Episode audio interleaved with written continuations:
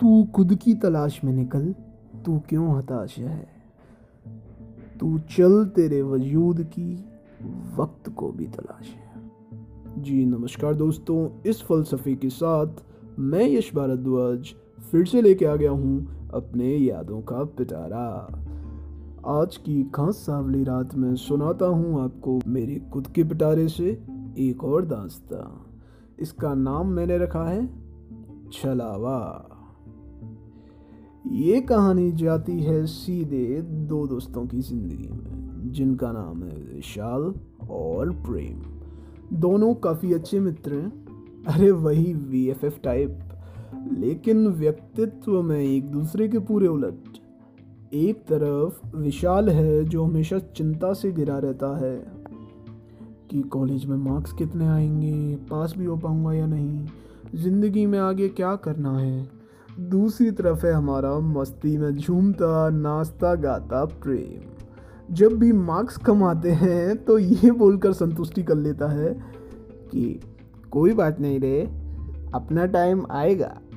मज़े की बात यह है कि दोनों के व्यक्तित्व में ज़मीन आसमां का फ़र्क होते हुए भी दोनों एक दूसरे के बिना गुजारा तक नहीं कर पाते। एक दिन दोनों कॉलेज चले। अरे यार, काफ़ी दिन हुए कहीं घूमने नहीं गए। प्रेम बोला हम्म पूरे चार दिन हो गए। विशाल ने व्यंग्यात्मक रूप से कहा, अब ज़्यादा मज़े मत ले। मैं तेरी कह रहा था किताबी कीड़े? प्रेम झटपट बोला हाँ हाँ मेरी कह रहा था। फेस्ट आ रहा है, उसकी तैयारी करनी है, याद है ना। मसला ये है कि इनके कॉलेज में एनुअल फेस्ट होने वाला है। बस कुछ ही दिनों में। और दोनों ने इवेंट डेकोरेशन की ज़िम्मेदारी ली है। आखिरकार फेस्ट की तैयारियाँ जोरों शोरों पर थी। जहाँ पर एक का काम है मस्ती मारना तो दूसरे का काम है काम में गलती निकालना। प्रेम कुछ चीज़ें सवार ही रहा था कि पीछे से कदमों की आवाज़ आई। प्रेम ने मुड़कर देखा तो कुछ सीनियर टीचर्स काम देखने आए हुए थे। उसने एक झलक देखा तो टीचर हंस रहे थे। आज तो लगता है काम की तारीफ़ हो रही है। वहीं दूसरी तरफ़ विशाल भी देख रहा था। वो सोचने लगा कि शायद काम अच्छा नहीं हुआ तो मज़ाक बनाया जा रहा है।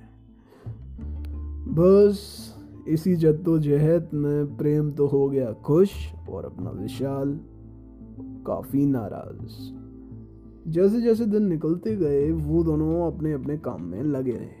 बस फिर क्या था? आखिरकार फैसले की घड़ी आई। सभी लोग रिव्यू करने के लिए आए। You know this judgemental word प्रेम ये देखकर हैरान था कि उसके सामने ही लोग डेकोरेशन की बुराइयाँ भर भर के भर भर के कर रहे थे। और इधर दूसरी तरफ़, विशाल ये देखकर हैरान था कि इधर काफ़ी लोग तारीफों के बुल भी बांधे जा रहे हैं। और लोगों को समझ में नहीं आ रहा था कि आखिरकार ये हो क्या रहा है। बस उन्हें तो जो दिख रहा था वही सच लग रहा था।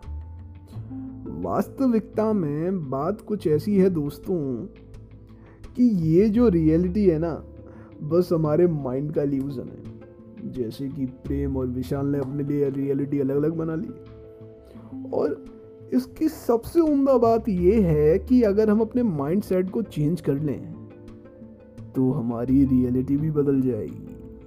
जैसा कि किसी महान पुरुष ने बोला है कि reality is created by the mind we can change our reality by changing our mind so उम्मीद करता हूँ दोस्तों कि आज की हल्की फुल्की होते हुए भी भारी भरकम कहानी आपको आई होगी पसंद।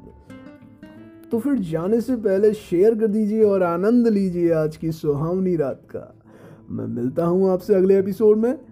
फिर से लेके आऊँगा अपने यादों का पिटारा। खुदा हाफिज शब्बा खैर अलविदा।